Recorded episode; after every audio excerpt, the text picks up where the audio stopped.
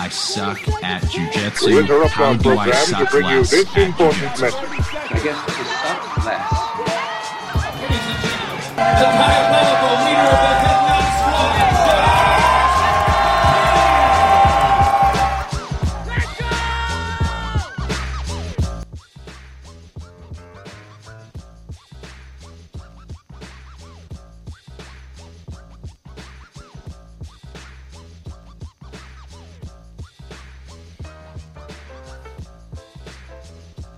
Hey, everybody, this is Josh McKinney, and I just want to welcome you to the newest episode of the I Suck at Jiu Jitsu show. So, today I have a very special guest for you guys, and this episode has been posted before. This is a repost, but uh, early on in the show, I was locked in my house during uh, uh, during the pandemic. And so I was really recording a lot of episodes and then posting a lot of episodes. And uh, this is before we had a, a posting schedule on the I Suck at Jiu Jitsu show.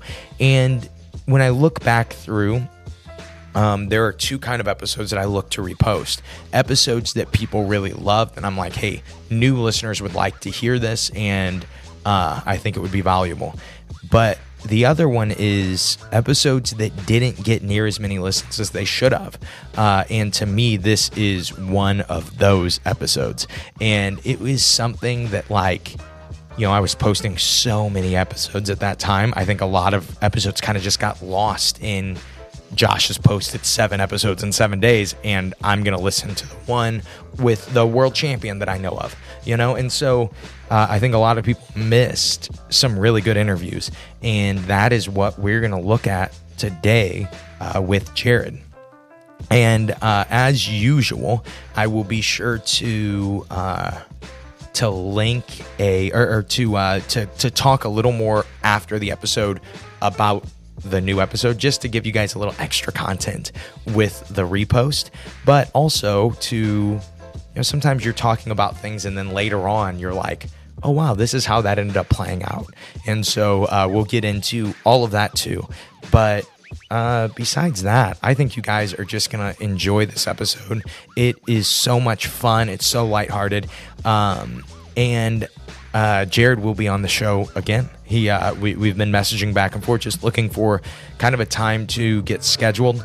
Baby McKinney coming has been, you know, makes the recording a little bit hard because like every time you schedule anything with somebody in those last few weeks of pregnancy, you're going, well, uh, this is like a kind of plan, you know, like if it if there's a good chance it doesn't, we don't get to do this. And uh, so, you know, just trying to get that scheduled and, and get it ready, but we will be doing it soon. And I'm telling you guys, uh, we have a really fun plan for what we're going to do. We've actually been planning on what we're going to do on that episode for months. And so you guys will really like it when Jared comes back on the show. And that's why I really wanted to reintroduce you to him if it's, you know, if you've never heard this episode or if you've heard this episode before, but then just introduce you to him if you have never heard this episode or never yeah if you've never heard this episode uh, man having a little trouble talking today but luckily we're doing a repost episode so it's okay uh, let's go ahead and get into today's episode Check, check. One, two, one, two. Can you hear me now? Yep.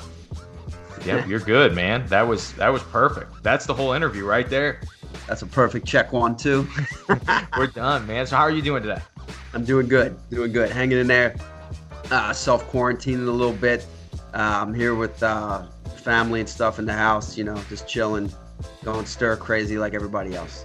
Yeah, what do you do like during this time? You know, we obviously can't really do much, but Yeah, I mean, just just chilling around the house, playing with my daughter, playing with my daughter. She's going wild around the house and stuff like that. We set up we set up a mini little jujitsu academy in the basement, um, some mats and some wall pads, having a little fun there. Um, but I do, as you know, I do have a second job as an as a police officer. So like I, I've been off the last three days, so that's kind of been my way to get out of the house a little bit um, when I'm working. Um, so I'm starting night work tomorrow and then um gonna be out of the house again but eh, you know and it's a little scary times out there too because we really are not trying to come into contact with too many people and this and that so For Yeah, sure. so it's it's been stressful on both ends. Obviously, the business isn't open, the school's not open right now, and then the work, the police related stuff is stressful too because we don't want to. Obviously, we don't want to get sick or we don't want to bring anything home to my family or anything like that. So a lot going on.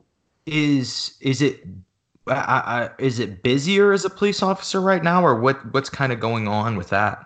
Um, actually, believe it or not, it's been eerily quiet out there. Um, Yeah. the call volume has subsided tremendously. Um, we the we're not doing any traffic stops. We're not doing any pedestrian stops. We're not doing any suspicious vehicles. Obviously, if it's life altering or if it's a serious situation, somebody's driving all over the street, going up on curbs and stuff, I'm going to stop it Uh-huh. to make sure it's not an intoxicated driver or anything. But like, um, you know, it's been eerily quiet, and I'm figuring now that I'm going on the night work, we got to be on the lookout more for like, um, like burglaries and thefts from autos and stuff like that, and because you know people are out there taking advantage of these quiet times, so we got to be on point for that. Of course, of course. So you, how long have you been a police officer for? Over ten years now. What did you have a reason that you wanted to become a police officer? Was that uh, what was your reason behind that? Um, back in the day, I did a few ride-alongs with some students actually who were local cops, and then um, I thought it was a cool job, and I got you know I saw the fun part when I went on the ride-alongs. You know what I mean? I didn't see the paperwork part. I didn't see the the politics part. I didn't see the the the stress part. You know what I mean? of course.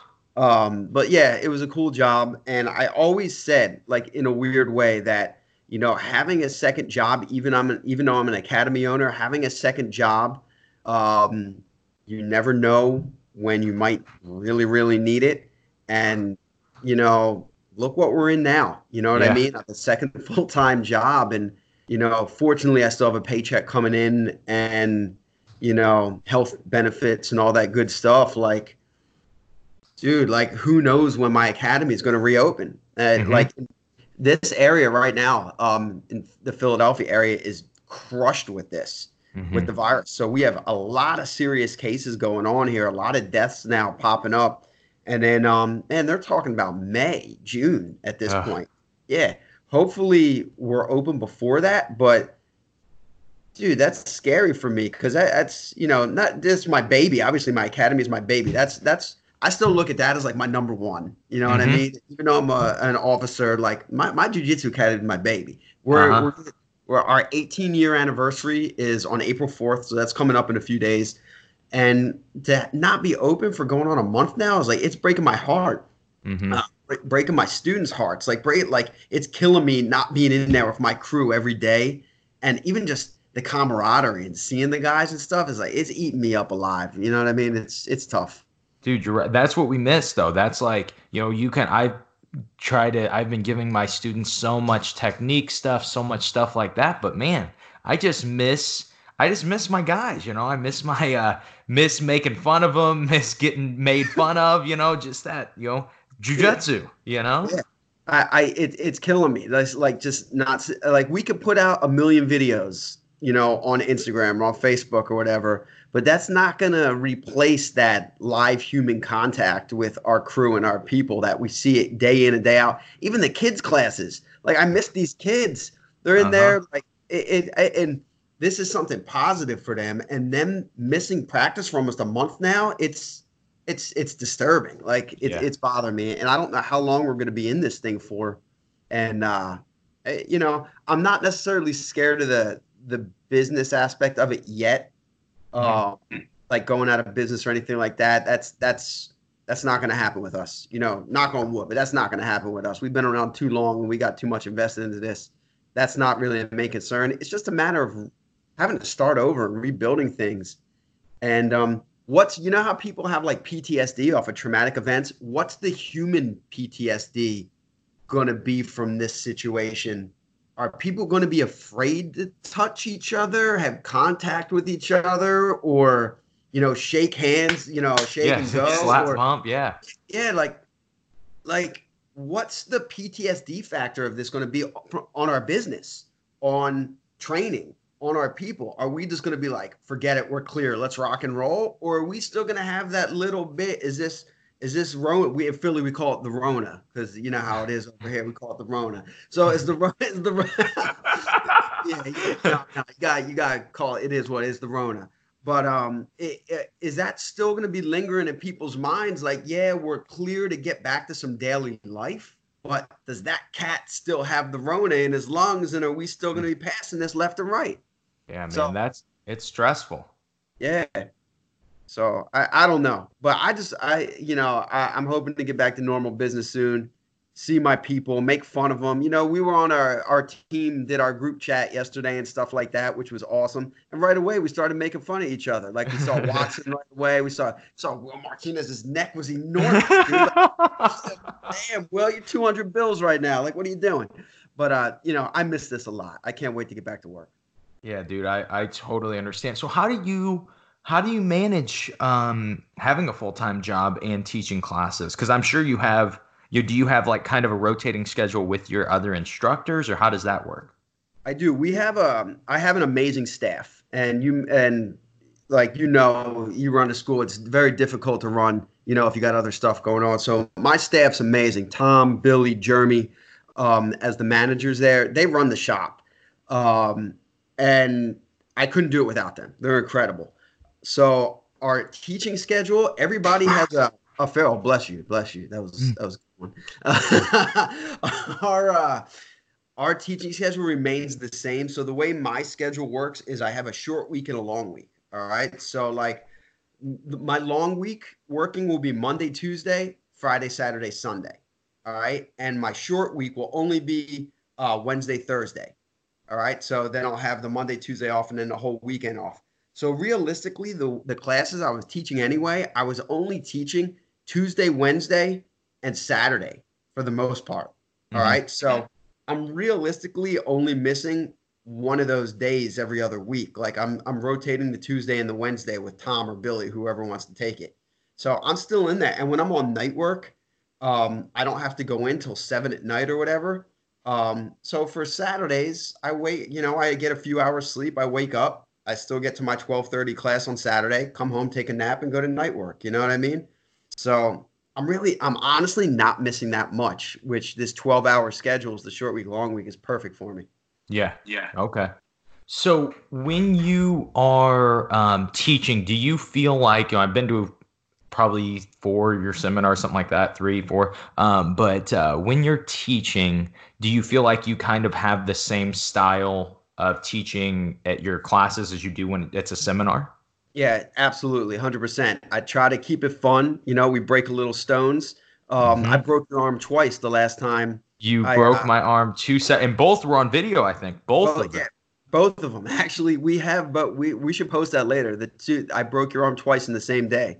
Yes, This, I. was it the same arm or was it both arms? It was. I believe it was the same arm. I broke the same Oh arm. no no no no no no.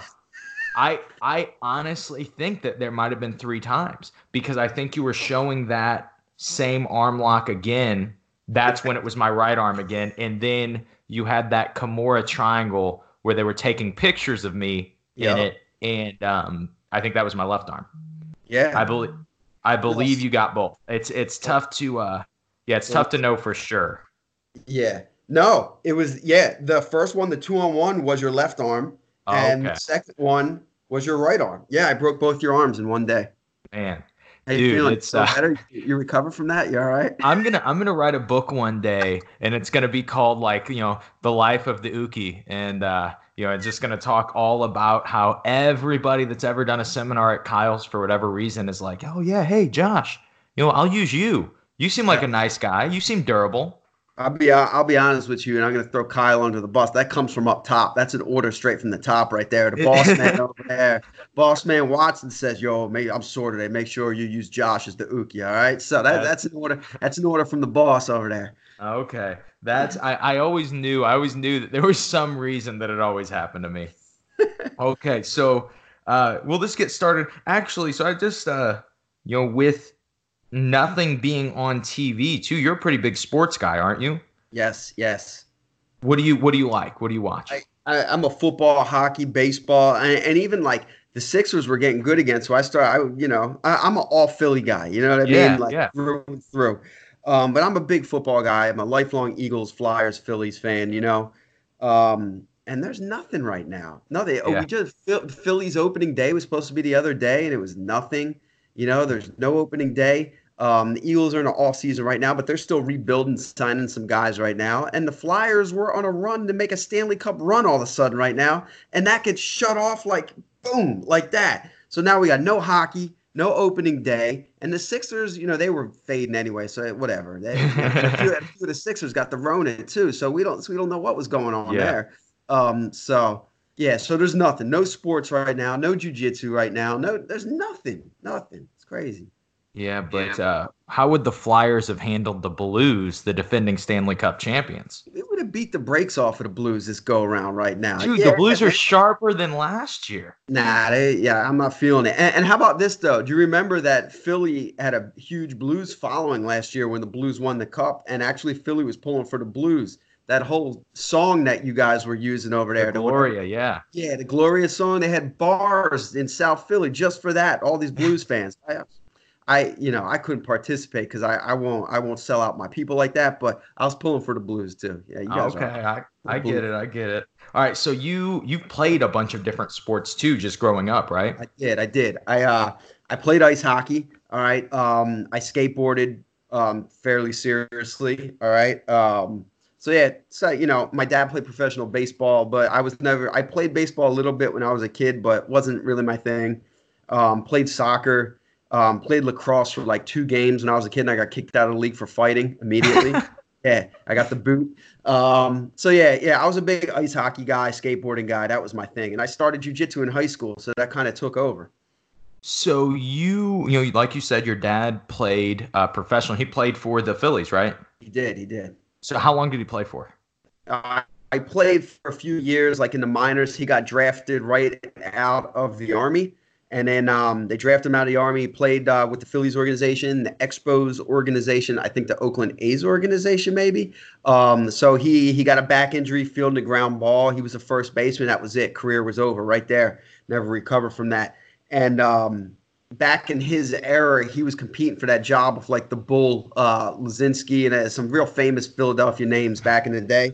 So you know, once he went down with that injury, that was it. So he wanted me to play baseball, obviously, as a kid, and and you know, what was I wasn't super into baseball, like it was fun, um, but he was still coaching baseball and playing in like adult beer leagues and like competitive semi-pro leagues till later in his life. So yeah, he's he's a wild man. He still fist fights in his apartment building to this day. Does he? Yeah. Have you ever gotten him on the mats? Yeah, a little bit. I let him choke me and stuff. You know what he was doing the last few days? This is how wild he is. He set up a he, he obviously saw the YouTube videos from people in Italy like singing the songs and stuff to each other in the apartment buildings. Mm-hmm. So my dad goes and sets up a karaoke machine in his apartment building, sticks the karaoke machine out the window, all right, and starts taking requests requests from people. All right, and starts singing karaoke songs to people all over like the floors of his apartment outside, acting like it's a radio station. He's like, hey, blah, blah, blah, blah, blah," and like me and my brother are watching live on Zoom or whatever, and we're just like, oh my god, Dad's gonna get a police complaint. They're gonna come and shut him down. Yeah, he's going wild right now. He's quarantined, going nuts. Yeah, dude, that's yeah. I I struggle with it enough. The people that got ADD, man, they are like bouncing off the walls in their houses. You know. Yeah, yeah, he's he's singing songs to people. so you mentioned that you um you were pretty into skateboarding at one point. You were you were sponsored, correct? Yep. Uh, Yep. Yes. You're. Uh, how old were you around that time? Ooh, I uh, I started skating at a very very young age. I started skating, you know, young, probably pre-teens. I, I even was skating like as a young kid, and then I started taking it serious like through like high school, middle school, high school, after high school. So I was skating and doing jujitsu at the same time. I remember I was uh I was one I skated at Love Park in Philly every day, which is a pretty famous. It's the famous spot in Philadelphia. All right. And I remember I would come with a backpack and I'd have my gi in my backpack. I'd skate the first half of the day. Um, the original our original jiu-jitsu academy is right down the street from Love Park. So I'd go train, come back, skate Love Park, go get a night session, back to jiu-jitsu. So it'd be like back and forth every day. Um, honestly, the first time I went into the Jiu-Jitsu Academy, I was actually skating by it down Chestnut Street, and I saw one of my boys coming out of the academy who I skated with, and he called me over, introduced me to Steve Maxwell, and I went in, checked it out, and that was it. So it was all meant to be. That's the two awesome. Kinda, the two brought me together. and, and they kind of i mean uh, depending on what area you're from they kind of do have um, a similar vibe. Like a lot of people like in brazil and stuff they say like oh yeah that's like the surfing vibe. But kind of some of the um, probably philly east coast rough jiu-jitsu kind of has a little more of a skateboarding vibe i would think. I would say my style of skateboarding and my style of jujitsu parallel hundred percent, like perfectly. like when I when I skated, um, my style, I, I wasn't super like over the top technical with all the flippy tricks. I was big into heel flips, 360 flips, uh, crooked grinds, uh, nose like just I kept it fairly basic, but kept it technical and basic at the same time. But I like to go fast and I like to go hard, and I was aggressive, hitting the handrails and doing stuff like that. And you kind of parallel that to my jujitsu. You rarely ever see me getting fancy. You rarely ever see me rolling up and all upside down. I'd break my neck if I did something like that. So like, yeah, yeah, I'm too old for that. But uh, but I'll surprise you sometimes. Don't sleep. But, uh, but uh, so like, yeah, same style, straightforward, hard, fast, aggressive. In jujitsu, skating, straightforward, fast, hard, aggressive, go big or go home, pretty much type style. You know, so East Coast. when's the last time you skated Uh, I was literally two days ago trying to teach my kid how to skateboard. So we were out front, like in some fresh air, getting a little quarantine fresh air going on, and we were cruising up and down the street a little bit. Nothing crazy, but I got on that board and cruised around a little bit. do you do it often Not much. Like um, me and my boy Pete. You ever meet Pete yet from here? One of the black belts, Saris. But he's i don't think so Yeah. Um, so he still skates sometimes too. And if we don't got nothing going on, we'll go get a little session in and go cruise around a park or something like that. Like I said, we're not trying to do big tricks like that anymore or whatever, but like, you know, it's it's good to just get out there and cruise around. Yeah, I'm sure. I'm sure. I um, my skateboarding career was uh, was very short lived when I realized how unathletic I was, and I was like, you know what? I don't have a I don't have the patience for this. So then I took up you know jujitsu, which you can learn so quickly, and you know just jump right in and be a black belt in, right? Yeah, right. yeah, you don't need any athletic activity, uh, uh, any athletic skills for that either. But you know, exactly, exactly. So there wasn't much logic. You just got like I said the other day, you just need the good looks like you have, and it, yeah, that's your tailor made for jujitsu right there. exactly exactly people don't know if you're good or not when you're posting instagram videos you know that's how it goes you just Oh, yeah. act like it yeah Yeah, Uh, there's there's a there's a there's quite a few of those out there. There's definitely some actors out there who who, who, who you know they make themselves look good a little bit on the video. You know what I'm saying? And then real life comes and knocks on their door a little bit, and then uh, yeah, you know. Anyway, go ahead. yeah I, well i found out if you just uh if you just don't compete or roll with anybody nobody can question it you know Yeah, it's true. You're always good then. yeah, Yeah. like dude I, I swear i'm really good you know i don't i just um can't i can't show you but you know in my Yeah. No, I can't show you. I could I could film nonstop techniques on the gram. You know what I mean? And Mhm. you know, give my uh, false profit to the students. You know what I'm saying? And they they believe that I'm incredible. You know what I mean? But they're absolutely absolutely dreadful. Dreadful. That is that is true. Okay, so uh, just kind of stepping back for a second, you know, we were talking about uh, your dad playing for the Phillies. He kind of was pushing for baseball, but you weren't really into it. How did he respond to that?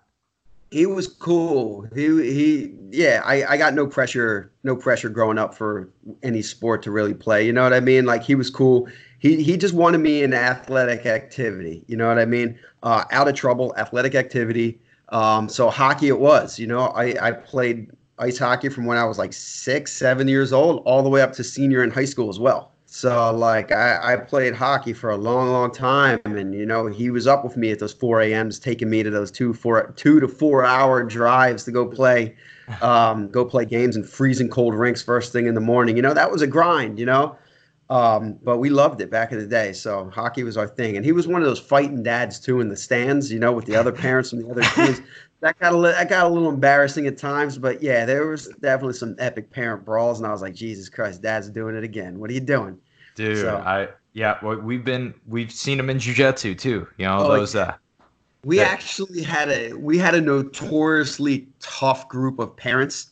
Um, so it, it wasn't just like my dad. It was they all fed off of each other. So we had Yo, we had a group of parents that were absolute maniacs that at times that whole group of parents were not allowed into the rink to watch the games because we were so notorious. So, oh, we had we had crushers. Our parents would fist fight, they'd street fight, they'd break bull horns from the other team, smash the bull horns, throw them on the ice. Like you know, it was we we were notorious. It was epic. man, that is. A mix of wild. Yeah, the stories are endless. Yeah, fighting pa- is parents. It- yeah. in growing up in Philly, is that something that it it do you just does everybody fight? now, not everybody fights, but it, it's it's definitely a blue collar city, or it was a blue collar city for the most part. You know, you know the the landscape has changed a little bit over the years. You know, but you know, you know, Eagles fans, old school diehard Eagles fans, are a different breed. Um, we're notorious. You know, if you ever come into the Linc to watch a game, or back in the day, the Veteran Stadium to watch a game, and you had another team's jersey on, it's going to be a problem.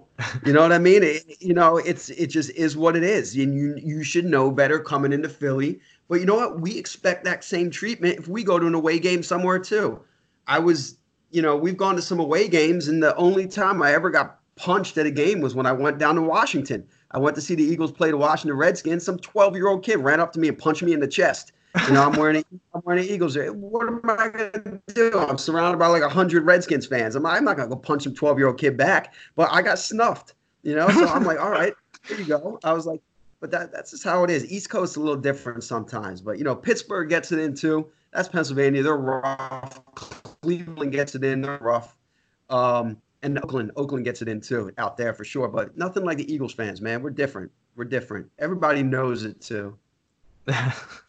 that is uh th- that is awesome to um you know to to really see people that really care about their sports teams when we were in so in St. Louis it's baseball right everything's about the Cardinals and I love the Cardinals with all my heart but I hate Cardinals fans they are um, there is this thing and some you know some announcer at one point claimed that the Cardinals have the best fans in baseball. So there is this uh, arrogance to Cardinals fans because they've been so good, you know, for years. They haven't the last couple of years, but uh, they've been so good for years, and they're very like proper. You know, our stadium's super nice, and uh, you know, and so uh, they- they're kind of annoying. Well, one time we went to LA. It was actually during uh, No-Gi World. So it would have been uh, like October, and um, it was the playoffs. We were playing uh, the Dodgers, and we were, you know, obviously in LA. We went in, and we're all wearing Cardinals gear like idiots. And um, you know, LA gets a little gangster sometimes, Yep. and and people were being like fun with us for um uh, uh like the whole time that the Dodgers were killing us. Um Clayton Kershaw was pitching. We had one hit against him. It was a home run. He was just dominating us though. There was like 9 to 1 and the Cardinals started coming back. And then people stopped being joking with us. And then we're watching people like Cardinals Dodgers fans getting in fights and it got to this point where it's like eight to nine and we're one point behind and I'm like, dude, we, we need to go. Like this is, you know, we are really about to get jumped. And we left. We took like, you know, they're like, yeah, you can wait for the bus. And at that time when we're out of the stadium, the Cardinals are now up like 13 to nine. Yeah. And so people are coming out of the stadium and they are like looking for someone wearing red to beat up. And Yeah. uh, we're like, nah, we'll take a $60 taxi home. We're not doing this. And uh, yeah, but it's fun to be around fans that will beat you up just for supporting a different team. Yeah, when I when I was at the I, I saw some Cardinals games. The last one I went to was when remember when we fought on respect. I went with Watson to the Cardinals game. We had great seats right in center field also. Um, beautiful stadium, beautiful ballpark by the way. It was really it was fun, but it was very relaxed. It was very proper, like you said. It was very chill. There was no threat of violence in the stands. You know what I mean? Like you come to a Phillies game. I mean, we've all seen the dude from the from the Phillies fan on Instagram with the Phillie Phanatic tattooed around his belly button. Like, dude's an animal. You know what I mean? How are you gonna go up to that dude like that? But that's that's classic. Like that's that's that's classic Philadelphia right there. So, but yeah, that's funny you said that. My uncle um, went to a Phillies Dodgers game in L.A. and had a problem out there too with some some gangster style dudes. You know what I mean? and again, he was sitting up top too, so it got it got a little uncomfortable. He said for him. Um, so yeah, yeah, they they keep it they keep a G out there for sure. Yeah, yeah. It, it it's uh yeah, it is good. Okay, so back to jujitsu. You know the the point of the show. You know, I I have a problem where somebody starts talking about pretty much any sport. I will talk about it all day. I love sports, but my favorite sport is still jujitsu. Right. Um, so you have been training for like 24, 25 years? yeah. What was uh, I started in 1995. So what do Okay. we go? We're going on. What is that? What are we going 25, man. on? We're 25 20, years. yeah, we're 2020, so Yeah, 25 years. I've seen a lot of changes um, in the martial art and the sport over those 25 years. Definitely. I've been doing this for a little while now. and and that was kind of where I wanted to go with it is what was it if you could paint us like a picture of what jujitsu was like at that time um, what was it like Okay, when we started, when I started in 95, it was pretty much self defense. Um, it was strictly like Gracie Jiu Jitsu self defense. We've all seen like the Gracie in action tapes back in the day. Mhm. Uh, have you ever seen those? Back? Yeah, those are good Yeah. VHS tapes back in the day, the Gracie in actions. Um, so we really were in there wanting to learn how to fight, Mhm. street fight, or or just fight. Learn how to use Gracie Jiu Jitsu in a fight. Um, that that was the ultimate goal. Um, so then I like, but we were still learning how to grapple. We were learning how to use the gi. We were learning how to choke and do it, but it was very basic. A lot like each every class was self defense. But Steve Maxwell, our original teacher, was a, a very good wrestler. So he brought that hard nosed wrestling style of takedowns and stuff into the jujitsu mix there too. So we kind of had that advantage from the door, unlike other uh, academies, I guess, or we were one of the original academies in the area at that time, but we would start from the feet even back in the day, like with takedowns and stuff like that. So we had that advantage, like takedowns. Um, but it was very self defense. There'd be a lot of challenge matches back in the day um, because there was that ten thousand dollar or whatever the dollar amount was Gracie challenge back in the Mhm. day, where if you walked into the school and could beat up one of the students, fight, you know, there'd be that challenge. So no bullshit. There was every week there was a new challenge because it was so new back then. Karate guys would be coming in, Taekwondo guys, boxers, Thai fighter, you name it. So we saw some bloody ass fights back in the day in the dojo. I may or may not have been involved in a few of them back in the day. Um, but yeah, so I, before you were a police officer though Oh yeah, yeah. so like as a blue belt, I definitely had a few challenge matches in there. I had some straight up like bare knuckle fist fights, like Gracie Jiu Jitsu challenge matches back in the day. Um, but yeah, that that was the thing. And then uh, we went on our first team trip to Brazil um, in '99, I think it was 1999. Actually, we we went and competed in Pan before that. Um, so we started to, and no, let's even step back before that.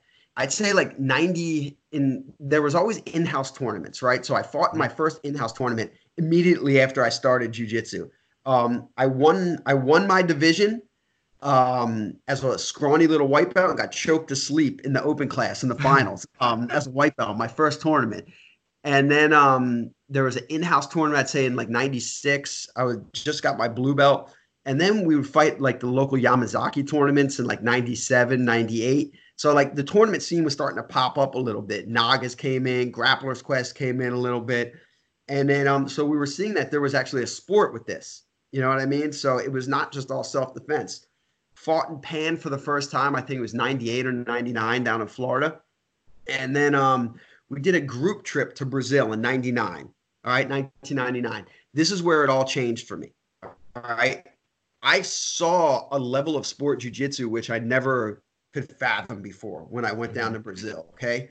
Um, we went, we fought in the worlds. I had a few fights in blue belt. Um, that was eye opening because there was these positions I half guard, all this spider guard, you know, like uh, like it was definitely ahead. They were ahead down there with the technical aspect of things, you know, back then.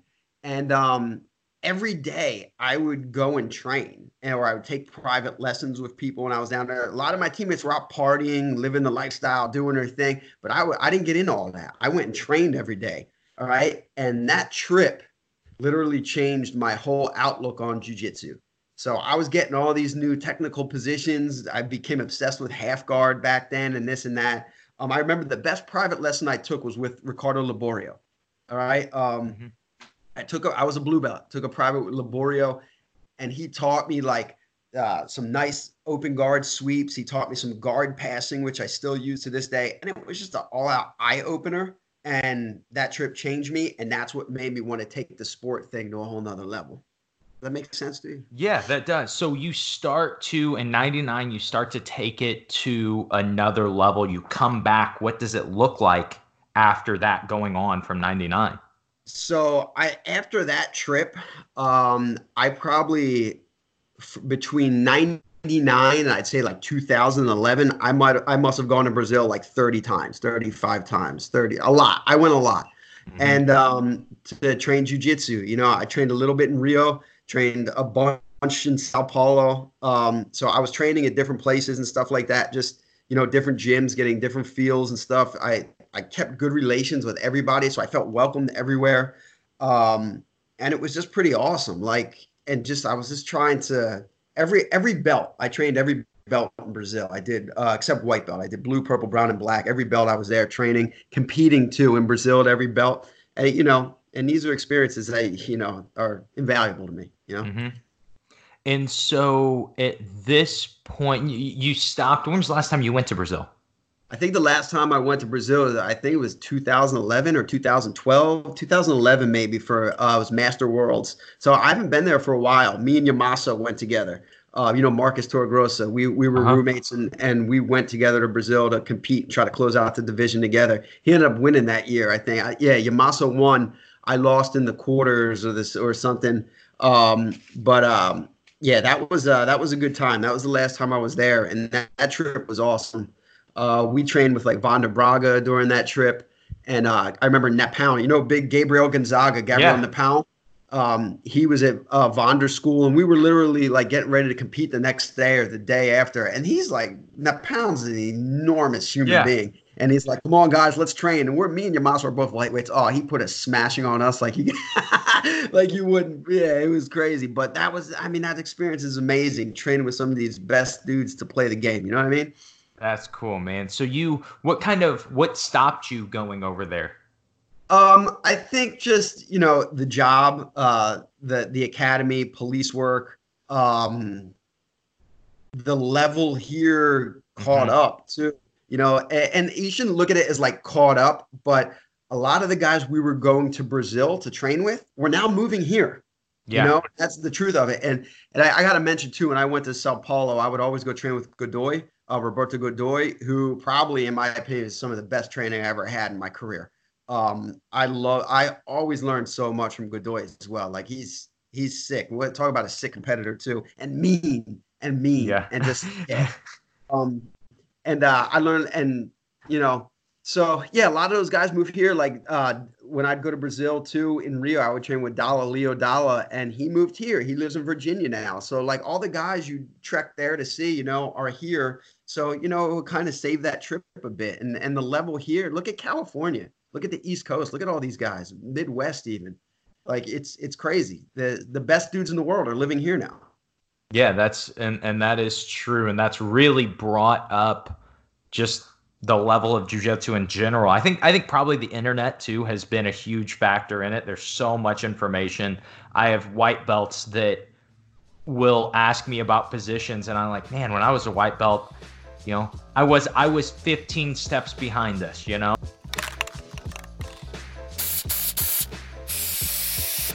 Hey guys, Josh here. Just wanted to interrupt this episode and tell you guys about something that has been getting asked about way too much. When are the new I Suck at Jiu Jitsu show rash guard and short sets coming out again? When are we going to be able to order them again? Well, you can order them from now until Halloween, okay, until October 31st. So we did one order of these and it was about nine months ago, and the order did super, super well. It might have been six months ago. Who knows how long ago it was, but the order did super well. And I think a lot of people think, oh, well, if an order does well, you know, Josh is going to be full of it when he says, "Hey, I don't know if we'll do another one of these again, and I don't definitely don't know when we're going to do another one." A lot of times that's a sales tactic. It isn't. I am lazy and I will not I may never do another order again of of rash guards and geese. This could be the last one. And I'm not saying that as a sales tactic. I'm saying it so you guys understand that this is your chance. If you send me a message in a month and you're like, "Josh, I missed out. When are you going to do another one?" I will do the same thing I do with every message and not respond.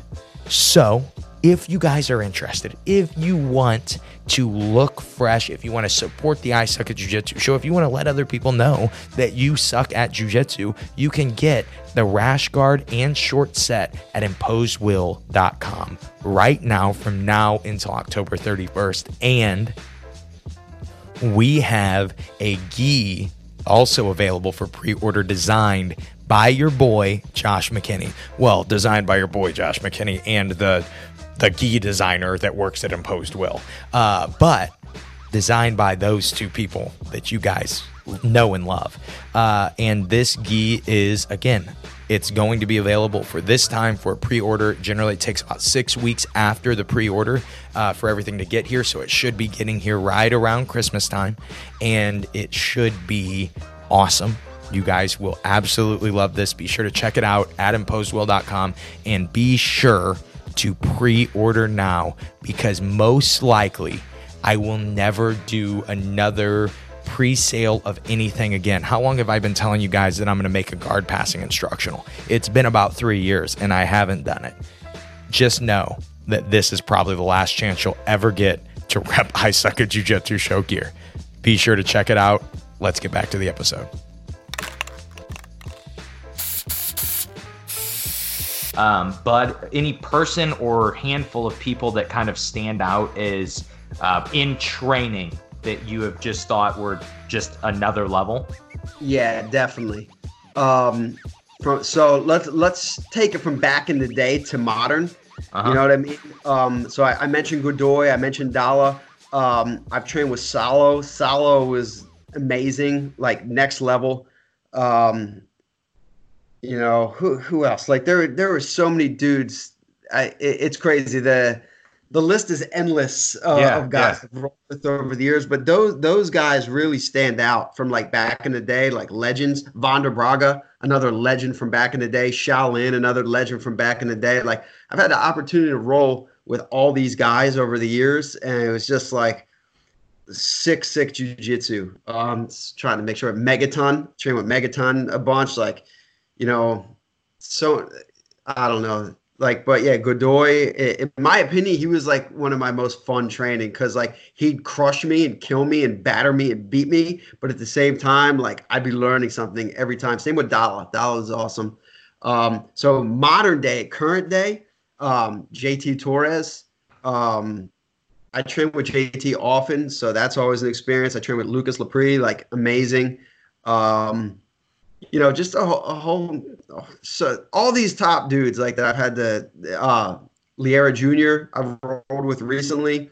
He's so good too. Like, um, and I have a ton of sick dudes to train with every day, but those guys really stand out to me. So if you look, if you look Well, at the guys, oh, Sorry, let me stop. Uh, Bruno Frazatto, I've trained with a bunch. Uh, Bruni is awesome. Like, yo, there's so many. My, my list Whatever. But, but, but yo, all these guys are sick. Go ahead. Sorry. Uh, no, that's I, I love that man. That's one of the fun McKinney, things. was- Josh McKinney was a beast. I trained with that kid recently. Never. Yeah. Never heard of her. Um, we uh uh, but like when you look at that, when you look at those guys that you feel like maybe are a step above, or are just a lot of times we're just say like, man, rolling with this person is like different. Do you think that there is anything that you could put your finger on that makes them that way? Yeah. So let's talk about JT and Lucas. All right, all right, JT and Lucas Lepri. Like these two dudes stand out to me the most, who I've rolled with over the last few years. Um, it, it was a feeling like I never felt from any of those names that I mentioned on that list. They're both, b- besides being incredible athletes, they're just constant forward pressure and constant, like, no let up, but slow, methodical, and just perfect. Absolutely perfect. That, that's the best way to describe it with those two. That's why I think their fights against one another are so amazing both on that, just like that level where any given day, either one of these guys can make get the W, you know? Um, and I respect both of these. Obviously, me and JT have a very close relationship, and I, I'm friends with Lucas as well. But like these two, it's just, I, I guess the best way to describe these guys' jujitsu is perfect. Perfect positioning, perfect placement, perfect body awareness it, it's it's beautiful. It's beautiful and violent at the same Mhm. time. Like it's just it's absolutely perfect. So props to those dudes. They really they really mastered this thing. It, it's incredible. Yeah, that's something I always love to look at with JT, especially. Obviously, Lucas is amazing too, but just in specifically JT's game, the tightness that he plays, um, it, it, it's that's not an that's a very hard game to teach and to learn Yeah. because there's it's step by step. There are 20 steps to the things that he's doing when he's smashing these guys in half guard, and so you have to win 20 different battles, and he does it every time. Yeah. And so that's something that's always amazing to me to watch. Is there's very little um, huge movements. They're very short, small, win, win, win, win, win, and he just does it to the best guys in the world. the best guys, everybody. And he does it the same to everybody. It doesn't matter like what belt you are. What it, it's just perfect, man. Like that's the best way to describe it. If you never had the opportunity to train with JT Torres, I recommend getting out to Essential or bringing JT into you or whoever's watching it, and just get on the mat with him and feel it out. You know what I mean? It, it's special. It's definitely a special feeling. You know. I That's really you know, I gave JT his black belt, by the way. You know what I mean? Like, yeah. 2009. Um, but he was even when JT came to me um, back in the day, he was always he was he was already a special athlete. He was so gifted already. You know what I mean? Like, I, I really I, I can't sit here and take any credit for for anything JT's accomplished. Um, but like I, we have that special bond, you know, that that brotherhood that that's always going to be there. But you know, he he's incredible, and and I think the roles have kind of reversed at this point. I just I really just try to learn from him as much as possible now. Mhm. Does that make sense? Yes, it, it, makes perfect sense. And so you look at those guys too. There was a thing with uh, uh, Wayne Gretzky's like pee wee hockey coach, and they were talking about, they were asking him, like, well, what did you do with Wayne Gretzky? And he's like, I didn't do anything different than I did with every other kid that's ever come in. It's just like Exactly. this dude was special, you know? Yeah. And um, yeah, you see that in jujitsu with certain guys that they are just they're special when it comes to you know competing, training, um, understanding the game, um, and so it's really fun to get to see guys like that. Yeah. Uh, But one one last thing, special for sure, but work ethic second to none also for these guys. mhm. That that part sometimes, you know, they could all people say, oh, they're just naturally gifted athletes and practitioners, but their work ethic to be champions the way they all are, that it's second to none. So you got to give props for that as well. Oh my gosh. And I think we I think guys that train jiu-jitsu, they they understand that things don't come easy, you know, as you train. I mean, it's a special thing if you have a guy that can get a blue belt in a year, you know, and that's like a oh my gosh, this guy got his blue belt that quickly, you know, and he's that good. And um, you know, to think about like you're just at level 1 when you get there, you know, Yeah. and so you know, there's just there is so much time that goes into this, you know, goes into this sport and this art. Yeah. So, um, so for you, uh, do you have any kind of goals that you're you're kind of focused on when it comes to uh, competing? Because that's something we haven't really even talked much about with you yet, and that's something you're known for as being a really good competitor. Um, at this point, like I, I'm not gonna say I'm content um, with like my competition accolades, I guess, but you know, I, I'm not forcing myself to compete as much as I used to, uh, just for health reasons and, and you know, and um, it, it hasn't become it's not a top priority priority to me anymore. And, and it I guess it it goes up and down. You know what I mean? Like I told myself like a few years ago I was retired, I was done competing, and then I came back. I got that urge after I got physically cleared from the doctors and stuff like that. And I've I've done two matches again since I've come back, and you know I felt good and I had fun, but I just don't feel that pressure like I used to put on myself to keep going, keep going, Mhm. keep going. I'm gonna do it on my timeline now when I want instead of that like mental like I need to do this for the students, I need to do this for the for the rest of the world to see. I need to I don't need to do anything. I do it when I want. So if I want to do a fight and fight to win, I'll do a fight and fight to win. If I want to do a fight in Fuji, I'll do a fight in Fuji. If I want to do an IBJJF again, I'll do an IBJJF again. But I'm going to do it on my timeline at this point, and I'm not going to put any extra pressure on myself to get out there and do it. Um, when I do get out there and do it, you best believe I'm coming for that blood. All right, because that's the only way I know. I'm coming hard and I'm coming direct. But I'm not going to sit in that training camp mode nine months out of the year like I was doing before. I'll pick one or two, maybe three out of the year, take that month and a half to two month training camp or, or you know, a month training camp and put my, myself a little bit, be ready for a match or a tournament. And that's it. Enjoy the moment. That's what I wasn't doing before. I wasn't enjoying the moment.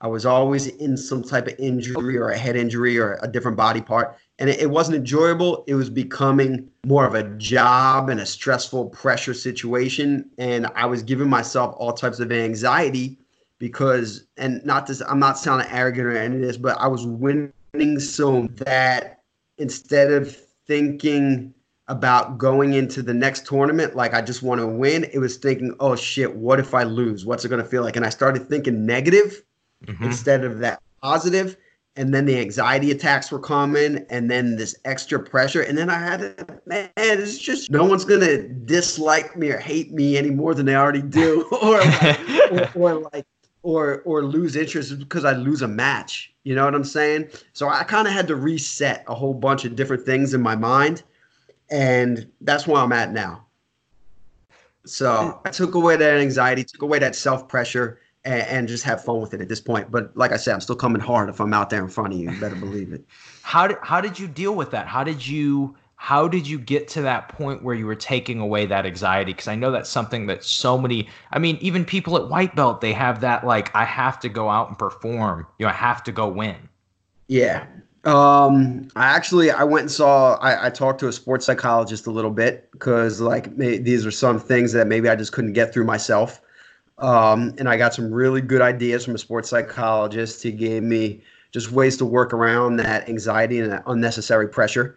Um, you know, and it was just a process. I just stepped back from the whole thing for a, a little bit. Obviously, I had to recover for some injuries and stuff like that. Um, so I was out for about a year, but that was a long year of learning how to reassess everything.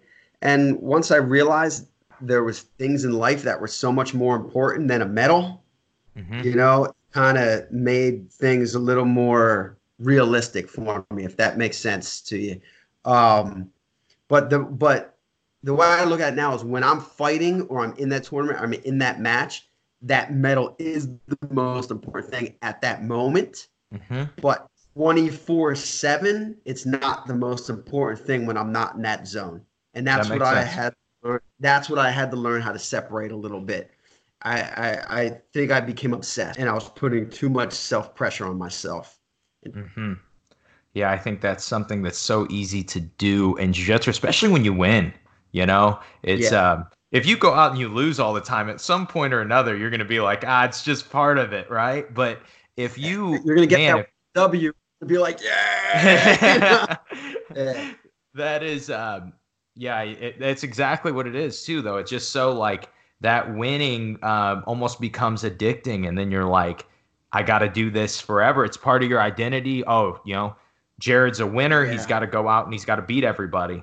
You know, and uh, and then people and they become obsessed with it for social media they become obsessed with it for instagram they become obsessed with it for facebook and like you're not just doing it for yourself at this point you're not just doing it you're doing it for the people that are following you and then you're just missing the whole point of it like you said you're doing it it's like becomes your self identity and and like it's not even real you know what i mean it's not even real so and so that's why I just had to step back a little bit and just I I just be coach and every once in a while competitor again and and and, and most importantly dad.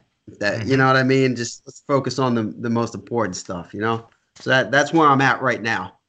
That's that's cool, man. So you are you you said you've had you've owned BJJ United for 18 years? 18 years this week. Yeah.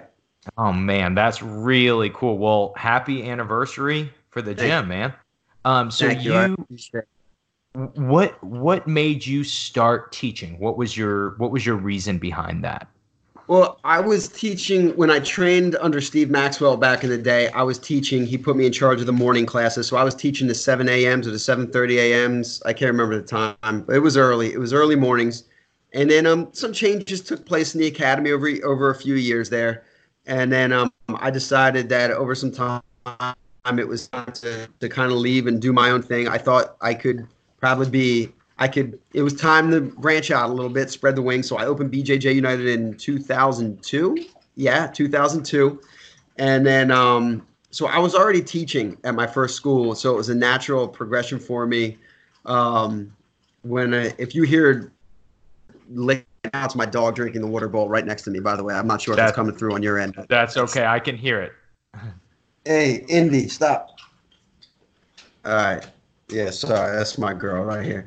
Um, yeah, she is. So that wasn't me, people. It wasn't me licking or doing anything weird. That was my girl. um, um, so yeah, so it was a natural progression. Once I started, uh, here, Indy, don't eat now. Go. She's gonna start eating out of her bowl now. Um, she she's fine, man. Look, this right. it's the show is called the I Suck at Jiu Jitsu show. It's not the most serious thing in the world, you know? Uh, uh, all right. Chow down, girl. Chow down. Um, so yeah, so it was a natural progression once I opened up BJJ United just to teach and stuff like that. Like, um, and that was that, you know, and it became it became my job, and that was it. You know, teaching, developing good students, and just students and competitors, and just a, a good mix of everything. You know. That makes sense. Do you feel like there is anything that you guys uh, do, whether curriculum wise or teaching style wise, that maybe is different from other places? Yeah, we keep it. I, I wouldn't even say curriculum wise. Um, we definitely have a more disciplined environment. Um, once it's mat time, it's mat time. It's definitely a respectful environment. Um, there's no real horseplay on the mat. There's no. We try to limit any type of. We try to respectful martial art once we're on the mat. Um, even as you know, you've heard me discuss before, like make sure people have the same color top and bottoms on um, all blue gi, all white gi. Um, we try to limit the superhero outfits and attire because, like, man, it's like, it's just, I don't know. Some people dig it. No knock on them, but I, I don't dig it. You know what I mean? Um, so it's a respectful environment. Um, everybody trains. Um, we limit the sideline stalking. You know what I mean? Um, And if you come into my school, you see all the black belts still taking class, which is an extremely important thing as well. So you'll come into class some days, and there'll be more black belts taking class than there will be other belts, and people walk in and they're amazed by that. But if if you've only been to our school and my students, it's nothing new to them. You know what Yeah. I mean? Some of my students visit other schools and they see all the black belts stretching on the side of the mat, not drilling, not participating. They come to me and they're like, coach like yeah this is is this normal you know what i mean so i'm like yeah at some places i guess but we only know our way so like, i think it just comes down to a respectful disciplined environment that's all That's cool. I think I think so often gyms um, and uh, those gym environments they just they come from the top, right? So if you know like guys that are respectful, Um, they're to have a respectful environment. You know what I mean? And uh, you know, guy, it tends to be guys that are arrogant tend to breed arrogant students. You know, um, I I assume I've actually never been to your gym, but I assume everybody's really mean and will break my arm twice in a day. no, they're not going to be. Actually, everybody's really nice, but just hard training, and and it's just it's constant pressure coming forward. And maybe if you're lucky, it'll break your arm three times in a day. But it, you know. But um, no, that's all it is. It's it's and people, some people like you'll get visitors from other local gyms, and they think it's like we're out to kill them, but it's not. It's everybody gets the same treatment, whether you're a student or not a student. People aren't leaving hurt it's just constant pressure. That's all it is. It's that pressure that they're not used to of people coming, coming, coming, coming, coming, guard pass, guard pass, sweep, sweep, sweep. Like they're used to that playing around and just like maybe getting in a positional exchange here and there, you know. But here, my guys are coming, and that's it's all. It's a different cardio. It's a different pace. It's a different pressure. And once you adapt to that, you're going to get better. That's mm-hmm. all. That's all it is. It's not personal. People take it personal. People take in Philly. There's certain schools that they don't even let their students put pressure, jaw pressure, to like turn the head away on guard passes because they think it's personal and it's mean. Like, cuz, what are you what are you teaching? That's like, it's ridiculous. You know what I mean? Like pressure. You're like, you're not allowed to do pressure. What are you doing? You should get smacked for that. No offense. you know what I mean? You should get smacked for that. Um, so yeah, just little things like that. It's not personal. It's just hard jujitsu training. It's clean jujitsu training. You know what I mean? And it's just you know that's just how we do it. Our style might be different than the next style down the street, but we're not obsessed with bashing or bad mouthing anybody else down the street. We're not even thinking about that. You know what I mean? We're thinking about our product that we got going on right in front of us, and we're going to do it the best we possibly can. That makes perfect sense to me, man. I think, uh, yeah, I think uh, people can tend to be um, because jujitsu can use finesse. People can almost overuse finesse, yeah. right? They can almost uh, you know overuse um, not having to fight a little bit, but you still are in a in a fight. You know? Yeah, trying to choke you, they're trying to arm lock you, they're trying to leg lock you, they're trying to break your limbs.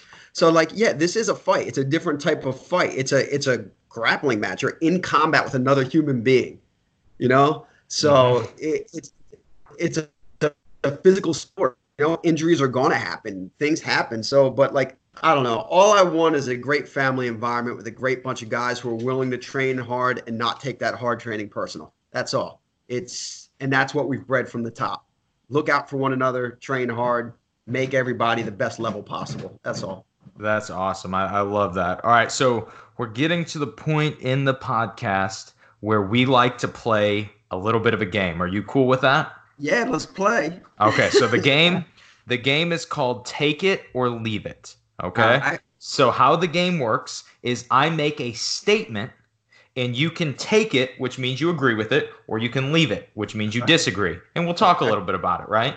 okay. Right. So, you know, um, I'll I'll just we'll just get into the game and we'll just uh, kind of experiment with it. So uh, first off, take it or leave it the Eagles win the Super Bowl this year?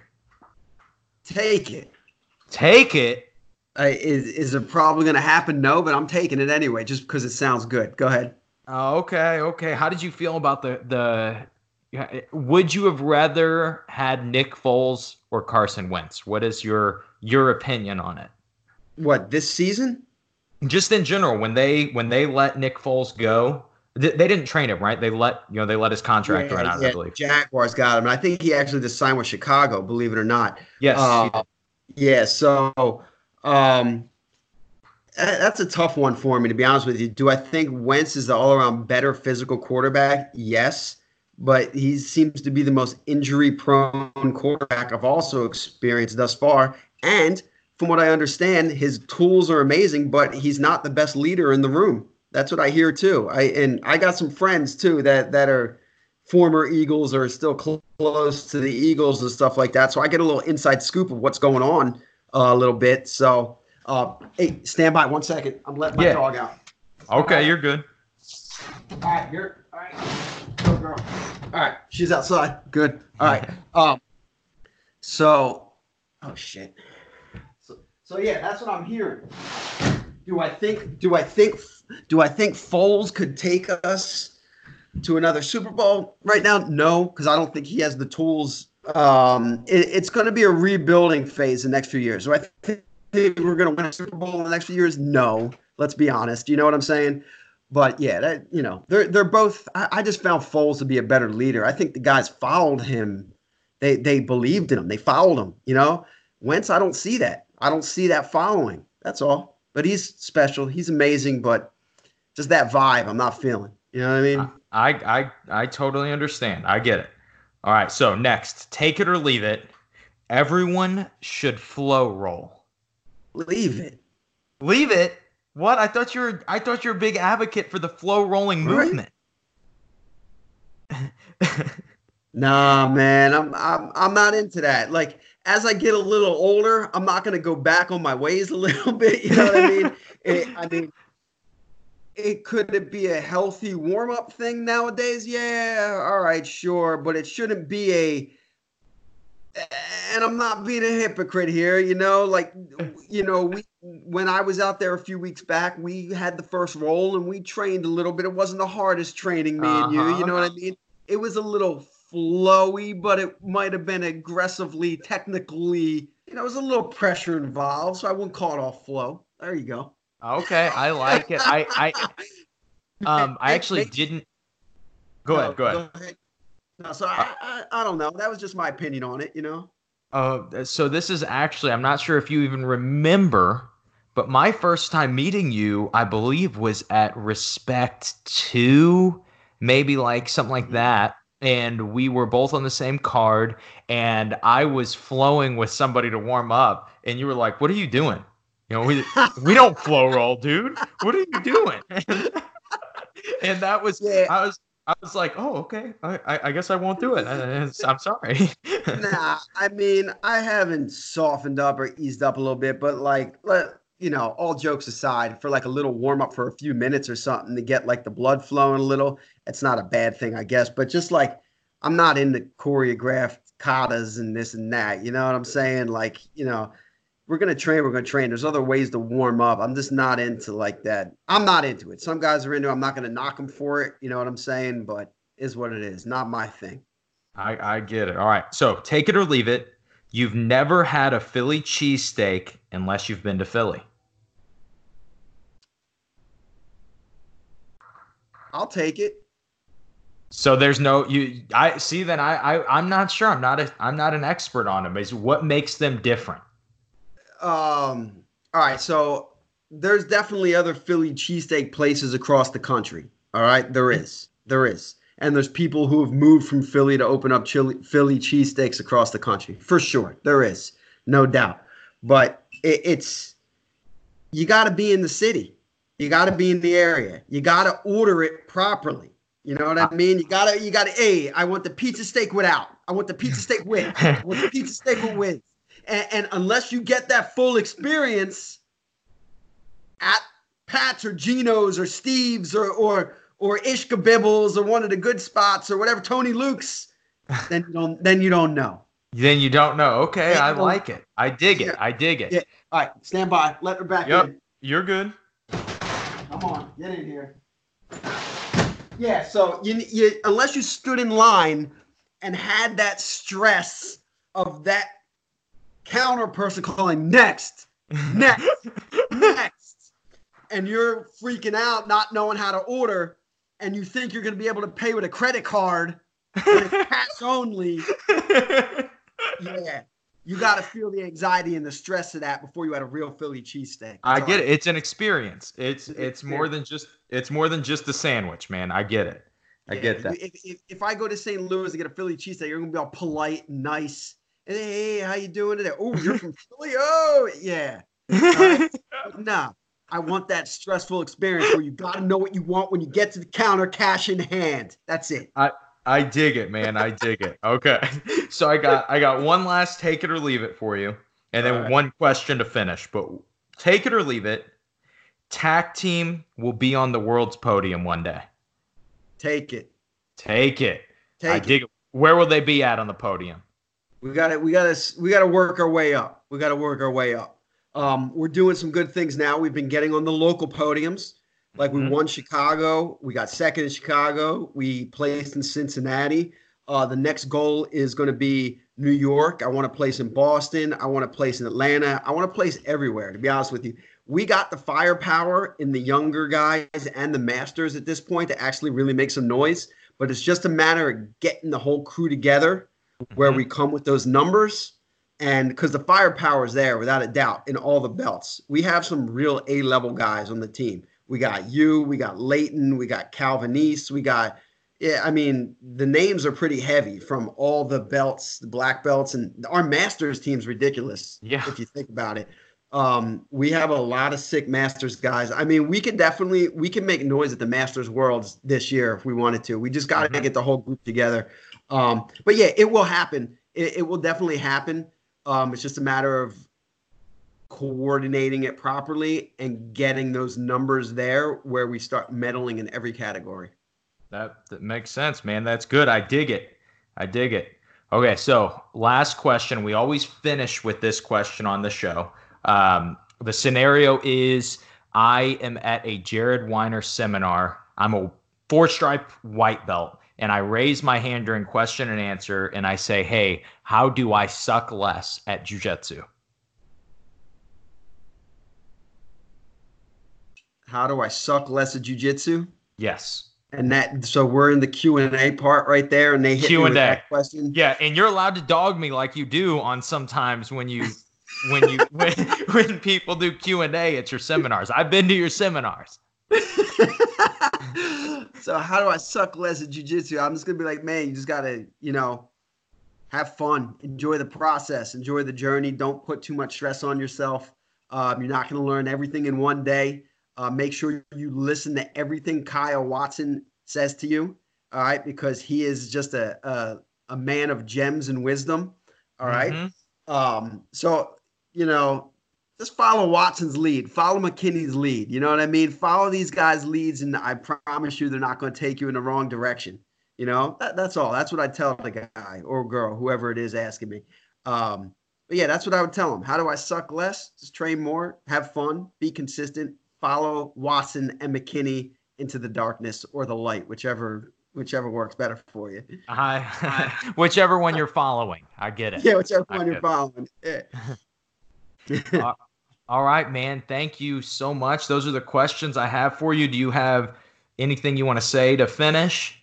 I just, you know, it, it's weird times we're in right now. You know what I mean? Hopefully, we get out of this soon. I want everybody to just stay safe, stay healthy, um, try to be happy, you know, stay positive, support one another, um, have faith in your gyms. You know, we're going to be all back open soon, no matter what affiliate you train at, no matter what school you train at. Um, you know, we'll get through this.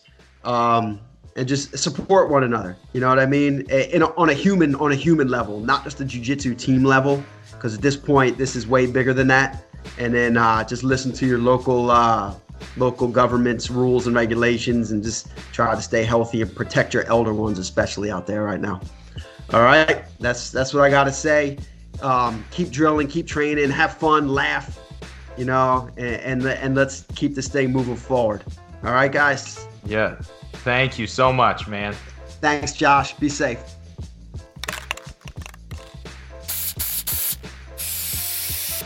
And that is the episode. Thank you guys for checking this one out. Uh, like I said, we're going to be having Jared on again, hopefully very soon. And uh, I can't wait to follow up on this, but also just the, the topics that we have for the next one, I'm really excited about because we've been doing a lot of back and forth about this could actually be very relevant for the jiu-jitsu community in general to talk about. And so uh, I'm, I'm so excited. I'm so pumped for that.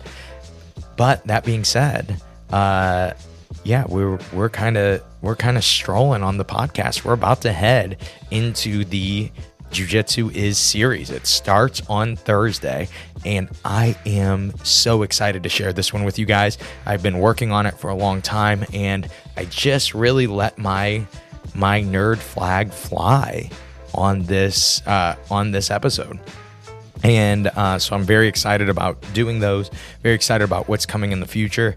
But I thought I would tie into the end of this episode just a little story for you guys. And I kind of, you know, it's just, I could have started this episode with this, uh, but I don't know. I just kind of thought I would put it at the end. Uh, but kind of the story goes with with us and just I really wanted to stress who Jared is, and this is why I want to have him on again. Um, when I and my coach, I've been under the same coach forever. Um, like from day one, I've been under Kyle Watson. And there was this point where Kyle, uh, he didn't have an affiliation. We were affiliated with nobody, and the opportunity to for Watson Martial Arts to just be its own affiliation and us just do that, it was kind of there and um, you know, and that was kind of the plan for a long time. And for me, I was always Kyle's main competitor. Uh, it was always his, you know, like his, his one of his highest ranking belts, and I was always one of his main competitors. And so, especially when it came to competition team stuff, when it came to affiliation stuff, he was very, very um, big on uh, kind of getting my opinion. And I also had a school at this time too, and so it affected my school too. And my answer to new affiliation was always absolutely no. Why would we do that, Kyle? Why why not just it be me and you? And that was always my answer. And um, people, you know, Kyle has a huge gym and has a, you know, could have been a huge part of somebody's affiliation. And so people were asking often, you know, Kyle, why don't you just come under us? And the answer was always no. And then I got to to be around Jared, and I've been around him a few other times, but got to be around him during a weekend where he taught a seminar at Kyle's, and he, you know, great content, great seminar, uh, but just who he is as a person, uh, as just somebody leader wise, I just really really like, really really respect. And um, Kyle actually asked my dad and I to breakfast like the next Monday Monday before we went and trained. And he's like, hey, uh, Jared is going to start up TAC team again. And or, or, really just get it just get it going. He wants to build the affiliation. And he's like, and Mark in Chicago. And keep in mind, I came up competing against Mark's guys. Uh, Kyle came up competing against Mark. And he's like, you know, Mark Mark Vives, that is. And he's like, uh, you know, he he's gonna join the team. And Jared is is really trying to get us to do it. And without hesitation, I was like, yes, let's do it. I'm in. I'm sold. Kyle's like, really? I really thought that he's like, I want to do it, but he's like, I really thought I would have to try to convince you. And I'm like, no, no, no. Always, it was like everyone would ask us, hey, join our team because it would benefit us because you guys have a big school. You know, you have you have a few schools now. You have a you would be a great piece of our affiliation. It would benefit us. But with Jared, he's such a good leader. I recognized immediately this would benefit Kyle and I. You know, this would benefit it. It united us in the Midwest, and now there are all these other Midwest affiliations of TAC team. Now we just came off winning Chicago Open, St. Louis Open, and Kansas City Open. Chicago Open was Gi and and we won both. And Kansas City Open, IBJJF. The overall the team award. And that was never an option when I was the only Watson martial arts guy competing at Chicago Open. And now it's this thing where we have this team. And, um, you know, it just kind of, to me, is just a little note on on his leadership and on who he is. And that is why, you know, when he comes on the show, we are going to look at that coach student relationship that we talk about. Um, and just this next generation and how to be uh, how to be you know whatever respectful actually is how to be respectful to the generation above you if you are younger coming into jiu-jitsu and the people that all came before you. And um, i just you know just kind of a, a little pre-sale to those those episodes that we're going to be doing uh, and i think you guys will like those episodes. But that being said i will talk to you guys on Thursday when we start our Jiu-Jitsu is series. I hope that you guys enjoyed today's episode. I uh, I hope it was helpful for you, and I hope that it helps you guys suck just a little bit less in Jiu-Jitsu. Have a great day, guys.